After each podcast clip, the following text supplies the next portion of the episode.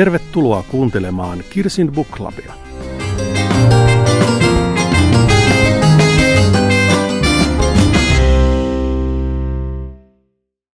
Tervetuloa Kirsin Book Clubin podcastiin. Nyt syyskuussa sateisena päivänä ollaan aurinkoisten asioiden äärellä, tai ainakin vähän sellaisen, mihin aurinko liittyy, sillä mulla on täällä vieraana Katja Keisala, joka on kirjoittanut esikoisromaanin nimeltään Kuubalainen serenaadi unelmoiville naisille. Ja nyt mä, jos mä olisin parempi laulaja, niin mä aloittaisin tästä just tällä, ja me tulimme kapakasta kai hiukkasen horjuen, että sekö on ollut sun lähtökohtas kirjalle? no en mä osaa sanoa, että kyllä se enemmän menee tuonne satumaahan päin, että lähtökohta on ollut se unelmoiminen ja se, millaisten ajatusten ja oletusten ja uskomusten läpi me katsotaan muita ihmisiä. Ja tosi paljon mä oon miettinyt myös sitä, että onko mahdollista kohdata, todella kohdata toisia ihmisiä, kun se, se mitä me heiltä odotetaan ja mitä me heistä uskotaan, vaikuttaa niin paljon siihen, että miten me heidät sitten tulkitaan. No nyt me hypättiin heti tämmöiseen syvää päähän tähän niin heti alkuun. Ja toi, mutta aloitetaan mennä askel taaksepäin. Tämä on Katja sun ensimmäinen kirjasi. Oot esikoiskirjailija, oot toki tieteellisiä artikkeleita kirjoittanut, mutta mistä, kuinka kauas meidän tarvitsee mennä, että on ollut Katja, joka on haaveillut kirjailijan urasta? Lapsuuteen. Ihan siihen asti, kun mä opin kirjoittamaan. Mä opin kirjoittamaan vasta ensimmäisellä luokalla, mutta siitä asti mä oon haaveillut. Ah, no oliko, luettiinko sulle paljon vai mistä se sitten niinku syntyi silloin? Et ei tiedä luokalla kaikki kuitenkaan kirjailijaksi aikonut. Ei, ei mulle ole koskaan luettu. Mä opin sitten itse lukemaan vasta ensimmäisellä luokalla ja sitten mä löysin kirjaston Hervannasta ja se oli jotain, se oli, se oli käsittämätön onni. Ja, ja sitten mulla oli aina kirjoittamisen taito, että kun muut kirjoitti muutaman rivin, niin mä kirjoitin sivukaupalla kaikenlaisia tarinoita metsänpeikoista. Okei. Okay. Niin me siis sanoin, että nytkin tässä on vähän semmoinen peikko tässä kirjassa, mutta ei ole ihan sama, samanlainen asia kuitenkaan. Mutta nyt siitä lapsuudesta on aika monta vuotta, että onko sulla, milloin tämän kuubalaisen serenaadin tota, niin kuin lähtölaukaus oli, milloin sä oot niin kuin kirjoittanut ensimmäiset rivit? Mä epäilisin, että joskus melkein 20 vuotta sitten. Siitä on tosi pitkä aika. Tämä käsikirjoituskin on ollut suurin piirtein valmiina lähemmäs 10 vuotta. Et, et mä vaan jätin sen sitten laatikkooni lojumaan. Ja, ja ensimmäiset rivit mä oikeastaan kirjoitin, kirjoitin öö, sen vuoksi, että mä halusin enemmän ymmärtää sitä, että mitä mun elämässä tapahtuu, mutta saman tien sitten mä aloin leikkimään, leikkimään niillä sanoilla ja tarinoilla ja, ja, ja mietiskelemään ihan, ihan siis jossain vaiheessa aika päämäärätietoisestikin miettimään sitä, että miten tarinoita rakennetaan ja miten romaania rakennetaan. Joo, mutta jos oli kymmenen vuotta sitten jo siellä pöytälaatikossa, niin mikä sua esti niin kun viemästä sitä julkaisuun silloin, että tarjositko se sitä kustantajille jo silloin? Öö, joo, kyllä mä parille kustantajalle tarjosin. Se oli vähän eri muodossa. Silloin se oli siis paljon laajempi. Ja, ja kyllä he sitä aika paljon miettikin, mutta jotenkin se, se, se, ei niin kuin, se oli jotenkin hyvin hankalan kuulosta mun mielestä se, se palaute, ja, ja eikä hekään sitten ollut riittävän kiinnostuneita viedäkseen sitä sitten eteenpäin. Ja, ja mäkin sen sitten unohdin, koska mulla oli sellainen tunne, että se ymmärretään kuitenkin tavalla, millä mä en halua, että se ymmärretään. Ja mä en pysty, maailmassa ei ole niin paljon rautalankaa, että mä voisin, voisin vääntää, vääntää sen sellaiseksi, että joku näkisi sen sillä tavalla, kun, kun mä toivoisin, että se nähtäisi. Ja siitä kun mä oon tehnyt töitä siis kulttuurivälisen vuorovaikutuksen kouluttajana ja, ja yliopistossakin opetan monikulttuurisuusasioita, niin, niin mä ajattelen, että niin kauan kuin mä olen tällainen valistaja, niin mä en ainakaan sitä sitten laita eteenpäin, mutta la, olen, olen yhä valistaja ja, ja niin nyt se on tässä tosiaan se kirja. Ja kirja on ilmestynyt nyt tosissaan elokuussa ja siinä, jos niin kuin ytimeltään voi ajatella, että se on siis suomalaisen naisen ja kuubalaisen miehen rakkaustarina. Niin, sellaisenahan sitä markkinoidaan. Mulle itselleni se on yksinäisen suomalaisen naisen tarina, jolla on ympärillään ihmisiä, joihin hän ei saa yhteyttä. Juuri, juuri sen takia, että on, on niitä erilaisia eroja, joiden yli hän ei pääse. Okei, no mutta tällä tavallinen lukija ehkä lähtee ainakin tästä kohdasta, että se on, se on niin kuin siinä on tämmöistä eksotiikkaa, mutta siis joka tapauksessa suomalainen nainen, hyvin sinun kaltaisesi, rakastuu kuubalaiseen mieheen.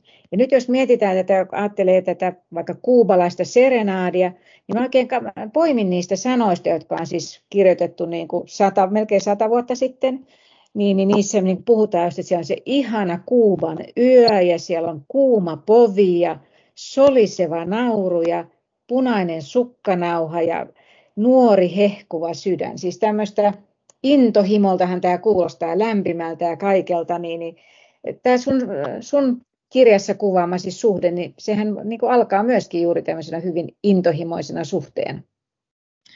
Joo, ja kyllähän sitä värittää juuri nämä, nämä odotukset ja uskomukset siitä, että mitä se kuupa on ja millaisia ovat ne kuupalaiset. Et mm. mä joskus, mähän on ollut kuupalaisen miehen kanssa tosiaan naimisissa ja mä joskus aina nauroin, että jos kuupalaisia ei olisi olemassa, niin suomalaisten olisi pitänyt keksiä heidät. Et, et jotenkin suomalaisten mielikuvissa ne kuupalaiset tarjoaa jotain sellaista, mitä, mitä ihmiset haluaa, mitä he tuntevat tarvitsevansa. Okei, okay. mutta tässä nyt kun sulla on tämmöinen tausta, että sä oot itse ollut kuubalaisen kanssa naimisissa, niin onko tämä kirja autofiktiota? Öö, mulla on jäänyt vähän epäselväksi, että missä se menee se autofiktion ja fiktion raja, että kuinka paljon siinä pitää olla omaa, että se on autofiktiota. Öö, siinä on ihan sellaisiakin tapahtumia, mitä on ihan oikeastikin tapahtunut ja paljon semmoista, mitä mä en pystyisi kirjoittamaan, enkä, en, josta mä en tietäisi yhtään mitään, jos ei mulla olisi tätä omaa kokemusta. Mutta sittenhän siinä siis sen tarkoitus ja päämäärä on ollut kuitenkin opetella romaanitaidetta, niin, niin siinä on henkilöhahmot keksittyjä ja, ja muokattu sellaisiksi, millaisina heidät tarvitaan tämmöisessä tarinassa. Ja sitten siinä on juonen kuljetusta jonkinmoista, mitä, mitä mä olen yrittänyt, yrittänyt sitten oppia. Eli, eli siinä mielessä mä en voi sanoa, että on autofiktiota, että ei mun elämä ole minkään, minkään juonen mukaisesti mennyt.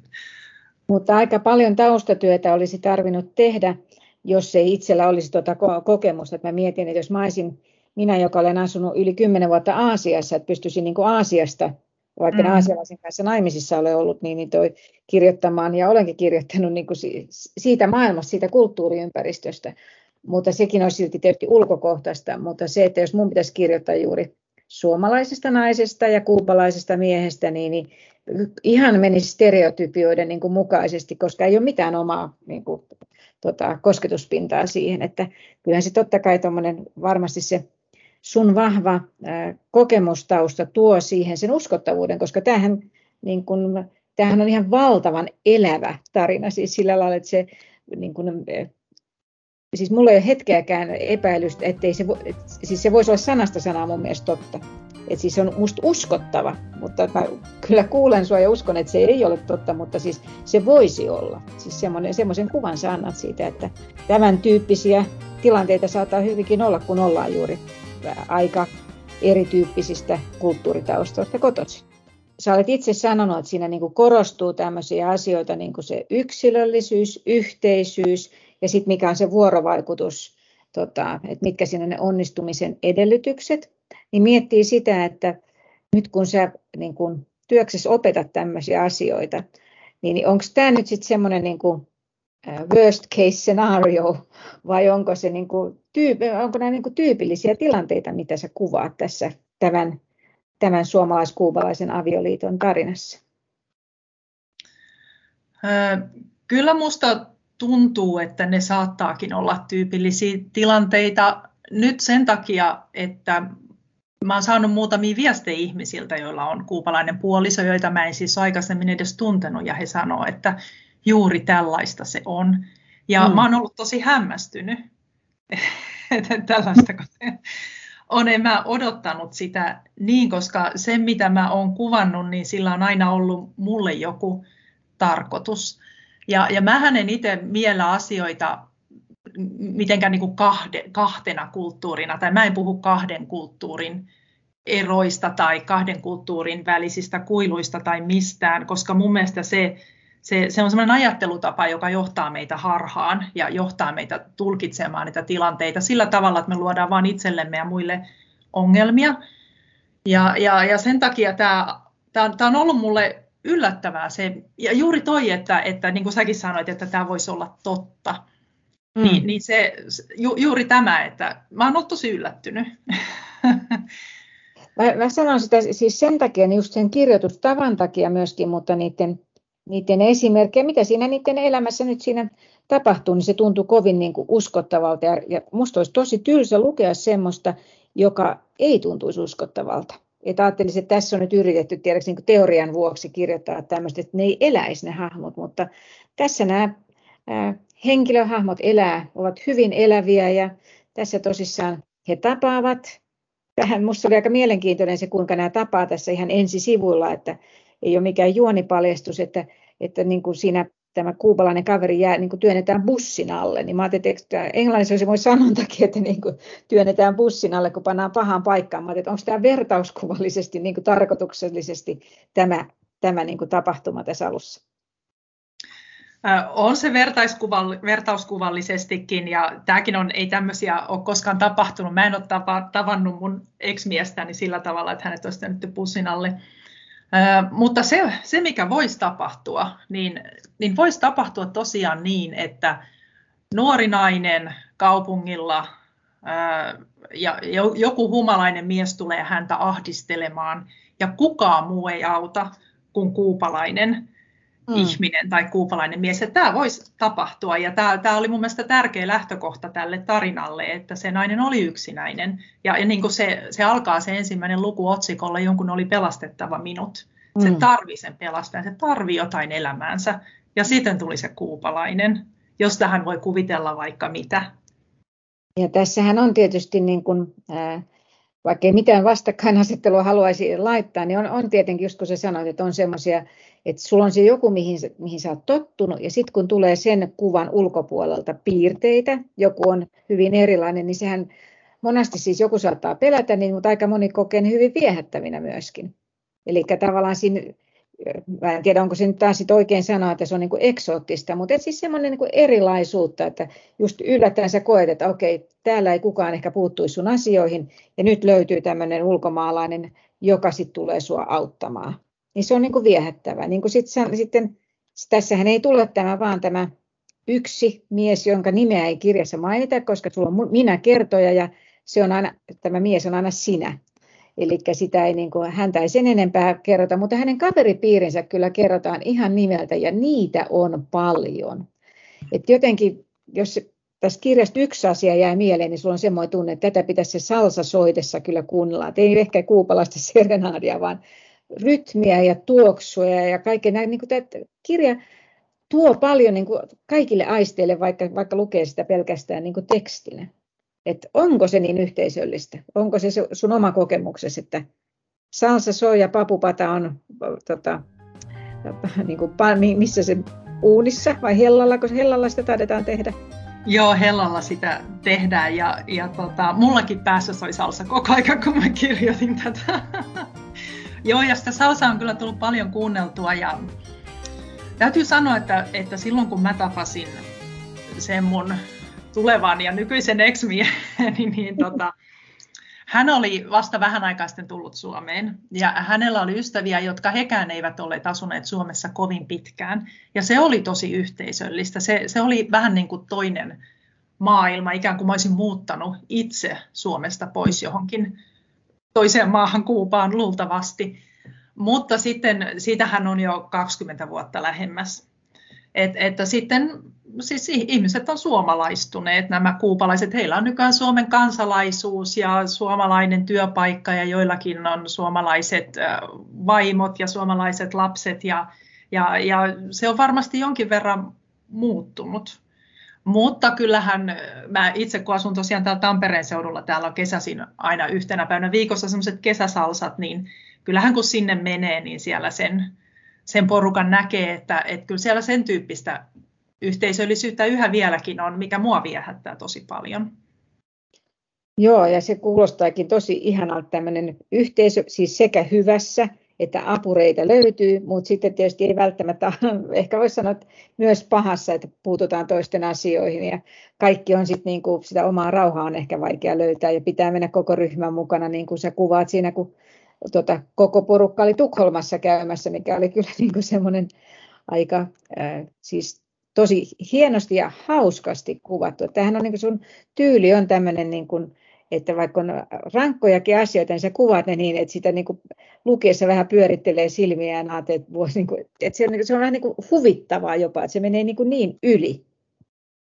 Vaikka Joo, no se Tukholman reissu, se, se, sillä on kyllä tosi, tosi pohja.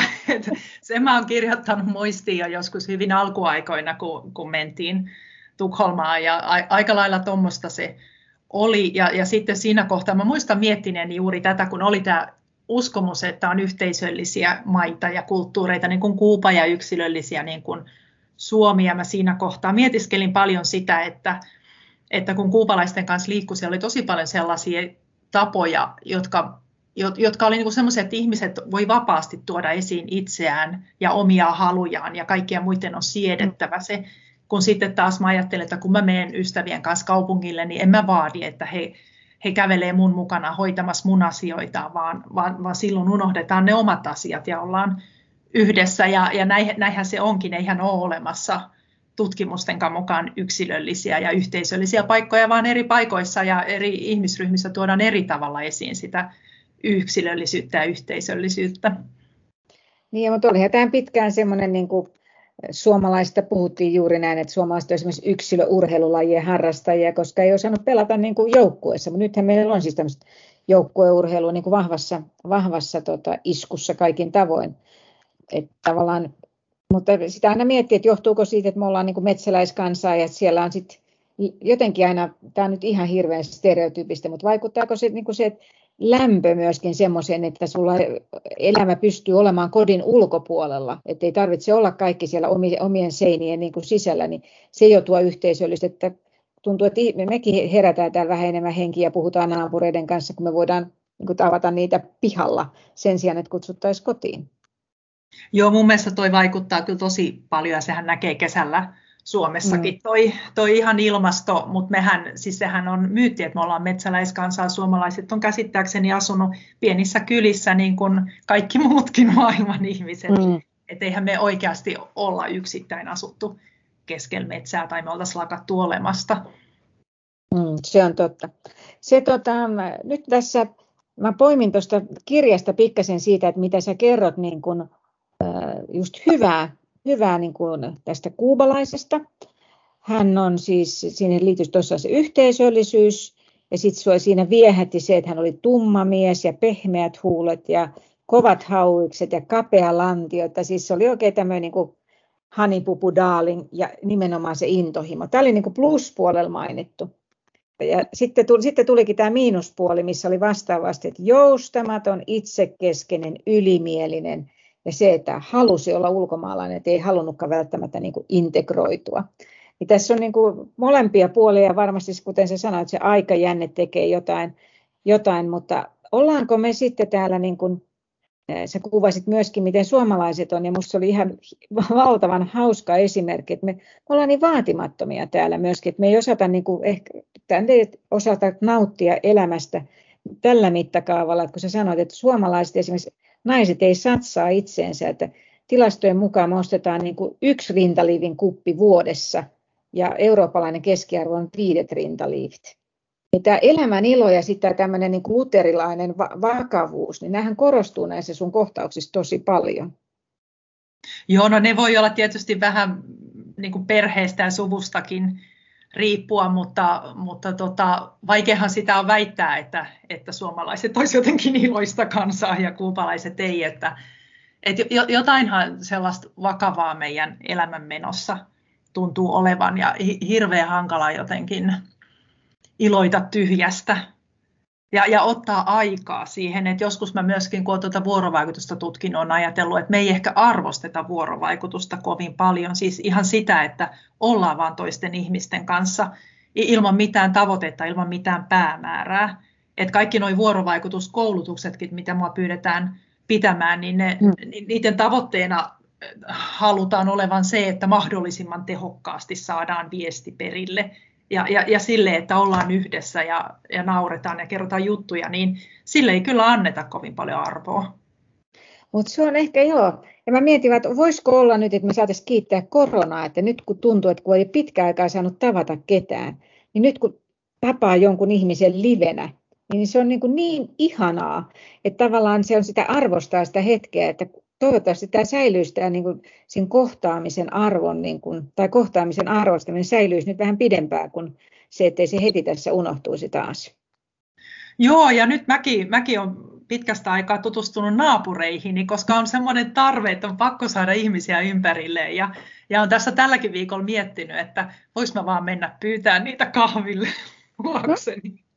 Aivan ihanaa, mutta toi, toi, tota, tässä kun me miettii, niin siinä kirjassa sä tosissaan kuvaat tätä ydinperhettä, johon syntyy kirjan aikana kaksi, kaksi lasta ja lapset jäävät sitten vaimon, vaimon niin kuin hoidettaviksi, koska mies, joka on sitten integroitunut kuitenkin suomalaiseen yhteiskuntaan, niin että viimeinkin on saanut insinööri, insinöörityöpaikan, mikä oli hänen koulutuksensa. Ja tässä nyt on kuitenkin, että tänne ei ollut, me ei puhuta kuubalaisesta, joka olisi, siis hän oli hyvin koulutettu, että, että tota, ei, ei ollut tullut tiskariksi Suomeen, vaan oli niin kuin mahdollisuus työskennellä, työskennellä niin kuin ammattia vastaavassa hommassa sitten. Niin sitten hän niin kuin, että, sanotaan, että tavallaan silti siellä kirjoitat, että hän oli niin kuin yhä, yhä enemmän rupesi arvostamaan niitä kuubalaisia seikkoja, mitä hän ei niin kuin kotimaassaan ollut niin kuin semmoisia, niin kuin vaikka nyt sitä musiikin soittamista ja tämmöistä, mitä hän ei olisi eläissään tehnyt niin kuin Kuubassa, koska hän oli siellä vähän niin kuin valkoinen kuubalainen. Niin tämäkin oli niin kuin mielenkiintoista nähdä tämä erilaisuus siinä, mutta sitten kuitenkin kun ne, tässä kirjassa tämä pari on naimisissa, niin jotenkin se arki jää kyllä sen suomalaisen vaimon hoidettavaksi ja miehellä tuntuu olevan niin kuin, toki on se työ, mutta hänellä on kaiken näköistä muuta puuhaa ja ei aina ehdi yöksi kotiin myöskään, että et, ei tunnu sillä lailla niin kuin kovin tasa-arvoiselta suhteelta. Joo, eihän se ole tasa-arvoinen suhde ollenkaan. Ja mun täytyy sanoa, että mä en oikeastaan tiedä yhtäkään suhdetta, heteroseksuaalista parisuhdetta, jossa on lapsia, joka olisi tasa-arvoinen.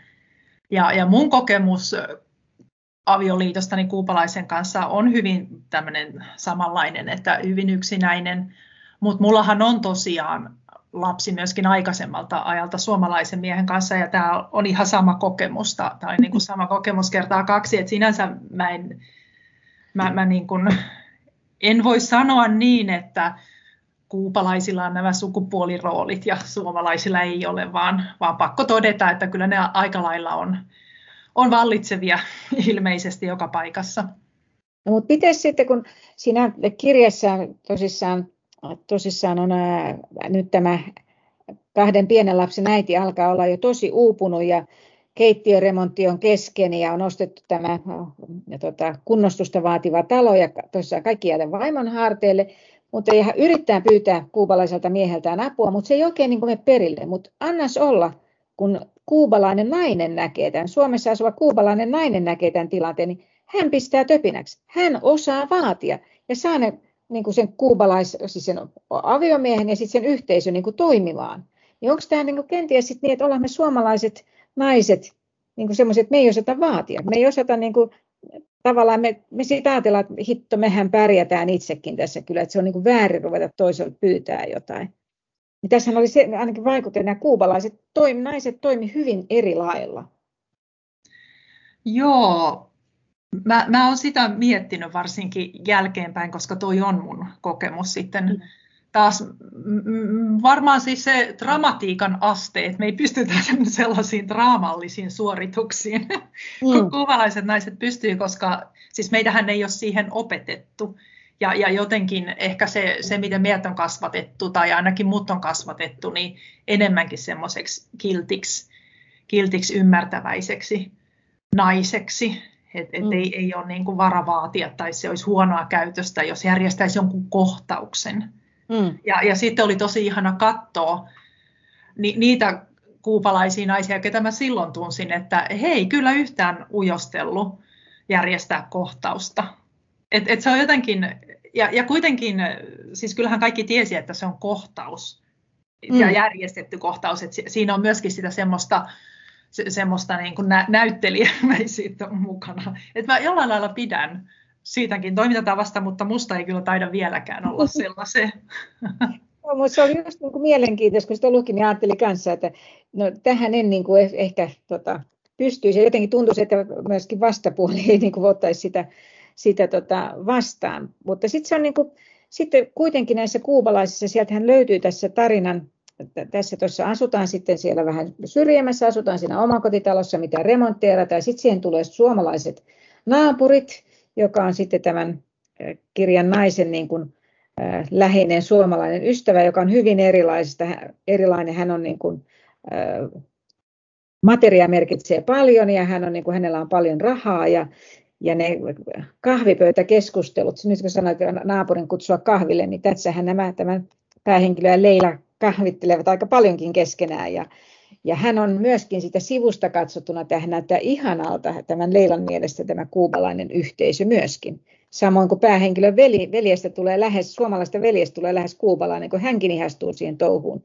Että onko se, että sitten kun sitä saattaa pieninä annoksina, niin, niin se onkin ihanaa, mutta sitten kun se on sun oma arkes, niin se, sit se, sit se jyrää jo niin voimakkaasti yli. Joo, kyllä se taitaa olla, että kannattaa nauttia kuupalaisuus pieninä annoksina.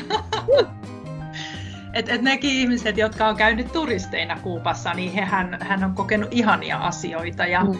ja, ja mä, joka on sitten käynyt siellä ikään kuin perheenjäseninä, niin mä oon kokenut mielenkiintoisia asioita. En ehkä niin ihania kuitenkaan. No, mutta tämä sun kirjas oli mun mielestä tosi nautinnollista lukea siis monestakin syystä. Ja sitten siellä on kaksi hahmoa, jotka tota, oli musta tosi, tosi mielenkiintoisia. Toinen on siis tämä kuubalainen ystävä, tämä maskuliino. Mä että voiko oikeasti jonkun kuvan, vielä kuvan kauniin miehen ja kaikin puolen ihanalta vaikuttavan nimi olla maskuliino. Ja sitten oli tietysti se Anoppi. Mutta aloitetaan maskuliinosta. Onko, se, onko hänellä tosiasiallinen vastine? Joo, mutta tota, se vastine ei ole kukaan kuupalainen mies, vaan, vaan se on ikään kuin syntynyt suomalaisista naisista. Eli maskuliino on suomalaisen naisen oma kuva. Ja mä en sano tätä mitenkään siis moralistisesti. Musta on ihan kiva, että, että suomalaisissa naisissa löytyy tämmöisiä iloittelijoita ja, ja on halua riskinottoon. Ja, ja ei siinä ole mitään pahaa, että nauttii lihan iloista. Mutta tämä maskuliinohan, hän visualisoidaan tähän tarinaan, että, että hänet kuvitellaan, hänestä tulee semmoinen, kun tämä päähenkilö haluaa, tosin sitten käy ilmi, että muutkin naiset ovat halunneet hänestä jotain. Ja maskuliino mun mielestä kaikkein selkeimmin, vaikka kyllä mun mielestä tämä päähenkilö mieskin osoittaa samaa. Eli he, he ilmentää sitä, että kun tulee maahanmuuttaja Suomeen, niin se, että mihin asemaan ja minkälaisia mahdollisuuksia hänellä on, niin se ei riipu sen maahanmuuttajan sisäisistä ominaisuuksista tai piirteistä tai hänen kulttuuristaan, vaan siitä, että millainen mahdollisuus ja paikka me suomalaiset ja me, jotka täällä jo asutaan, hänelle annetaan, koska mehän tämä järjestelmä ollaan tehty. Ja, ja kyllä mun nähdäkseni kuupalaisille kuitenkin annetaan äh, verrattain aika miellyttävä paikka ja miellyttäviä mahdollisuuksia, jos niin kuin verrataan moniin, monista muista maista tuleviin maahanmuuttajiin. Ja, ja sen takiahan tämä päähenkilön mieskin ottaa sitten sen paikan iloisesti ja laulaa ja tanssii ja pyörittää takapuoltaan, mm. koska mm. se on se, mitä suomalaiset hänestä haluaa. Se, se on se, millaisena suomalaiset hänestä pitää. Mutta tämä maski, maskuliino vie sen vaan vielä pidemmälle. mut, mut, mun täytyy tähän vielä kysyä, onko oikeasti olemassa nimi maskuliino? Siis Kyllä se on kuupalainen mies, mutta mä en tunne ketään, kenen nimi olisi Joo, joo, joo. Mutta se oli, vaikka ei voi olla totta, niin kuin, se oli just semmoinen niin kuin, omasi juuri ne valtavan hyvät piirteet, ne unelmoivat, mutta sitten tietysti se toinen puoli oli, niin kuin, sillä oli tätä tasapainottavaa kyllä teki aika paljonkin. Mut sitten, no, hei. hän oli mun mielestä hyvä kaikille. Niin, no, mitä sitä pidättelemään, niin. Mutta miten sitten niin. tämä Anoppi, joka oli niin kuin kanssa just semmoinen, voisi ajatella, että Niskavuoressakin voisi olla tämmöinen anoppi, että siis et ei laske omasta pojastaan irti millään ja olettaa, että poika myöskin pitää hänestä huolen. Niin kuin monessa kulttuurissa, missä ei ole sosiaaliturvaa, niin, niin tilanne onkin näin. Joo, anoppi, anoppi kyllä on sitten enemmän syntynyt mun omista kokemuksista, valitettavasti näin on, näin on sanottava, että, että tota, e, ehkä senkin takia mun on ollut tarve käsitellä sitä sitä mun omaa anoppisuhdetta, koska se oli niin kaikin puolin outo. Et mä en oikein vieläkään. Mä oon päässyt avioliitosta yli, mutta en anoppisuhteestani. Oletko Et, jossain yhteydessä vielä Anopin kanssa? Ei, en, en, en toki ole, eikä meillä ole samaa kieltä. Ja, ja, mm. ja siis se, se, oli niin, se oli vaan niin kaikin tavoin käsittämätön suhde, että me oltiin kyllä ihan eri maailmoista, eikä yhtään ymmärretty toisiamme. Joo. Ja, mutta tämä tämmöinen, se, että tosissaan mitä pojalta vaaditaan tai niin kuin monissa tämmöisissä maissa, missä joku lähtee ulkomaille töihin, niin hän, hän rahoittaa sen koko suvun siellä, niin siinä menee mm. just tämä, niin kuin, nämä ihmiset usein myöskin itse kokee sen sitten, että se on heidän velvollisuutensa, että se on hyvin erilaista ajattelua kuin meillä on. Mm. Meillä on varmaan se siihen yhteiskunnan just tähän niin kuin tavallaan verkosto, että, mitä, että onko se suku, joka sinua auttaa, vai onko se yhteiskunta, joka sinua auttaa. Että se tietysti vaikuttaa, vaikuttaa vähän siihen. No mutta nyt tässä tosissaan, äh, sä olet saanut tästä äh, tota, jonkin verran jo ehtinyt saada palautetta, niin, mm. niin mikä on semmoinen, mihin ihmiset on tarttunut? Onko joku semmoinen, mikä, mitä erityisesti ylistetään? Mä tiedän toki, mitä mä ylistän, mutta toi, onko tullut, että mitä siinä kehutaan? Hmm. No kieltä kehutaan paljon ja tyyliä, Et se on ehkä se. Ja se, että se on hauska, mm. vaikka se voisi olla surullinen ja rasittava kirja, niin sitä on kuulemma hauska lukea.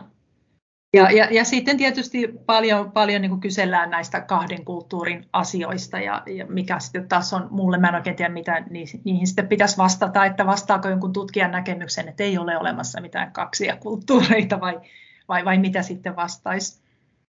No nyt kun sä oot tämän tekstin jo kirjoittanut myöskin niin kauan sitten, niin jos sä haluaisit neuvoa tätä pariskuntaa näin niin kuin, äh, nyt kun sä olet tutkinut näitä, näitä tota, tätä vuorovaikutusta enemmän, niin, niin mitä niiden olisi pitänyt tehdä toisin, jotta tässä olisi ollut ehkä toisella lopputulema?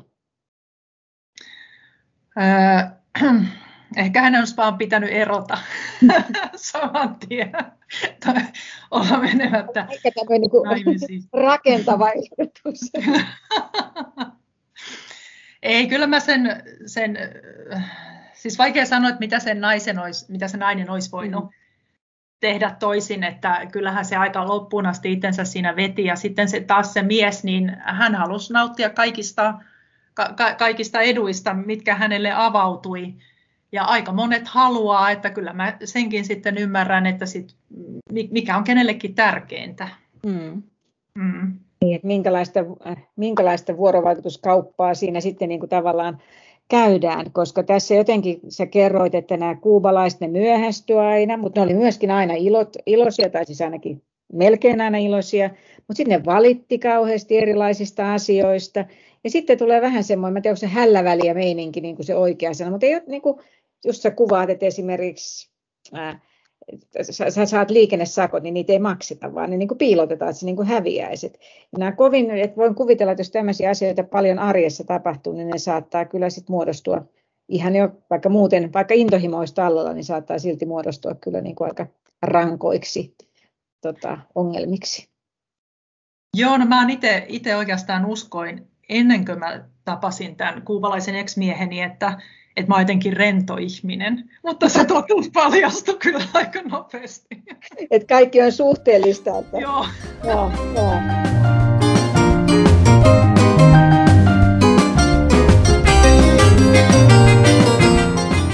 Todellakin suosittelen tätä lämpimästi. Mun mielestä tämä on erinomainen. Ja mä, mua nyt oman lukupiirikirjani vuoksi haastateltiin myöskin lehteen ja kysyttiin lukusuosituksia lukupiireille, niin mä sanon, että tämä on aivan erinomainen lukupiirikirja, koska mä olen ihan varma, että vaikkapa maskuliinosta ollaan, niin kuin moni on, ollaan montaa mieltä, niin että siitä tulee varmasti syntyisi niin kuin hyvä keskustelu, mutta miten se tavallaan, jos ajattelee, että tämän kirjan, niin kuin, sä tuossa ihan alussa silloin sanoit, että, että, että kuinka me nähdään toisemme, että kun meillä on ne ennakko-odotukset, niin että miten se toinen niin kuin vastaa niihin ennakko-odotukset, ollaanko me niin lukittu, että annetaanko me mahdollisuutta, niin onko se niin kuin se sanoma, minkä sä haluaisit tästä jäävän erityisesti mieleen ennen ehkä sitä salsaa? Äh, joo, kyllä se sanoma on se, että, että kun luulee katsovansa toista ihmistä ja, ja jollain lailla kuvailevansa sitä toista ihmistä, niin, niin silloin oikeasti katsoo peiliin ja kuvaa itseään. Mm. Et, et se, jo, jo se, että et miten me tulkitaan ja minkälaisia käsitteitä me käytetään, niin se kertoo meistä itsestämme. Ja jos ei tätä tiedosta, niin ei luultavasti saavuta mitään siitä toisesta ihmisestä, ettei näin häntä ollenkaan näke pelkästään ne omat, omat uskomuksensa ja ennakko-oletuksensa. Et, et jollain lailla se haaveilu pitäisi lopettaa, jotta voisi vois kohdata toisen ihmisen. Et sun kirjassa niin kuin vielä kuupalainen serenaadi, mutta unelmoiville naisille, niin mm. pitäisikö meidän niin kuin jotenkin saattaa ne unelmat vähän niin kuin sivuun ja katsoa toista sitten vähän oikeasti tarkemmin? Niin, niin, mä ajattelisin ainakin, jos se tavoite on se, että, että on oikeasti sen toisen kanssa ja, ja tuntee sen toisen ihmisen ja, ja on hänen kanssaan vuorovaikutuksessa, niin, niin sitten ne onnistumisen mahdollisuudet voisi olla isommat. Hmm. Tämä on tosi mielenkiintoinen, mielenkiintoinen kirja. Tosissaan Katja Keisalan kuubalainen serenaadi unelmoiville naisille. Ja nyt Katja kysyy, mitä seuraavaksi? Onko sulla, kirjoitatko sä seuraavaa vai onko se pöytälaatikosta kaivettavissa vielä jotain jo valmi, niin kuin ennestään tehtyä? Ei sieltä mitään valmista nyt ole kaivettavissa. Kyllä siellä jotain alkuja on ja kyllä mä toivoisin, että mulla olisi aikaa kirjoittaa, mutta ainakaan nyt syksyllä ei ole. Et, et työt vie kyllä niin paljon aikaa. Mutta jossain vaiheessa mä toivon, että mä voin jatkaa, että kyllä mulla on ihan selkeä idea ja alku seuraavalle kirjalle. Ja, mutta se on tosi, tosi kiva kuulla, vaikka se voi kestää sitten hetken aikaa ennen kuin se pääsee sitten taas kansien väliin. Miltä sun muuten tämä niin kirjailija syksy näyttää, että kun nyt vähitellen alkaa avautua, niin, niin oletko sä tavattavissa messuilla tai onko jotain semmoista niin kuin suunnitelmissa? No Tampereen kirjamessuilla mä oon ja Jyväskylän kirjamessuilla. Et niillä nyt ainakin. Muutenhan tämä on ollut vähän, vähän tämmöistä, kun tapahtumia on peruttu ja kirjailijatapaamisia on peruttu, että aika laimea alku on ollut. Niin, ei ollut ihan ei ollut semmoista kunnon kuubalaiset juhlat nyt tämän, niin tämän kirjan, kirjan tota, julkaisun yhteydessä, mutta miel hengessä ainakin, hengessä ainakin että et, tota, ehkä me tosissaan soitetaan salsaa ja sitten samalla kun luetaan, niin tulee semmoinen fiilis. Mutta nyt myöskin, kun maailma on sen verran avautunut, että ei saa niin matkustaa. En tiedä, saako vielä Kuubaan mennä, mutta jos on kiinnostunut menee Kuubaan, niin, niin tota, jos ei mene tapaa sitä sun ex-anoppia sinne Havanan, Havanan esikaupunki, niin mihinkä siellä kannattaisi mennä? Voi, multa ei kyllä kannata kysyä, koska mä oon tosiaan ollut siellä lähiöissä ja se, semmoisissa paikoissa, missä ihmiset ei yleensä vieraile sairaalassa. Ja, ja, mutta onhan siellä ne Varaderon rannat on tosi, tosi tunnettuja ja onhan ne vaikuttavia. Ja, ja, ja, mutta siis mä en kyllä kovin hyvin tunne Kuupaa. Kuupalaista ei sillä tavalla omassa maassa matkustele, että elää siellä kotonaan. Ja, mm. ja mä, mä en ole ollut siellä turistina. Mä, mä en tiedä. Niin eikä nyt suunnitella, että lähtisit sinne myöskään? No täytyy sanoa, että ei mua hirveästi kiinnosta. et, et kyllä maailmassa on kuitenkin kauniimpiakin paikkoja ja helpompia paikkoja. Et jos haluaa ihan lomaa, niin, niin on helpompiakin paikkoja vierailla. Hmm. No mutta hei, me toivotetaan onnea kuitenkin kaikille, jotka unelmoivat Kuuban lomasta tai unelmoivat vaikka maskuliinosta, niin, niin tota, unelmille on aina täällä kuitenkin tilaa. Että kiitos Katja tosi paljon tästä keskustelusta ja toivottavasti nähdään jossain kirjamessuilla tai muissa tapahtumissa myöskin meidän kuulijoiden kanssa. Kiitos, oli tosi kiva olla täällä. Hei hei! Hei hei! Kirsin Booklabin kirja- ja muita kulttuurijuttuja löytyy myös blogissa osoitteessa kirsinbooklab.com. Ja meitä voi seurata Kirsin Booklabin nimellä Facebookissa, Instagramissa ja Twitterissä. Pidetään yhteyttä.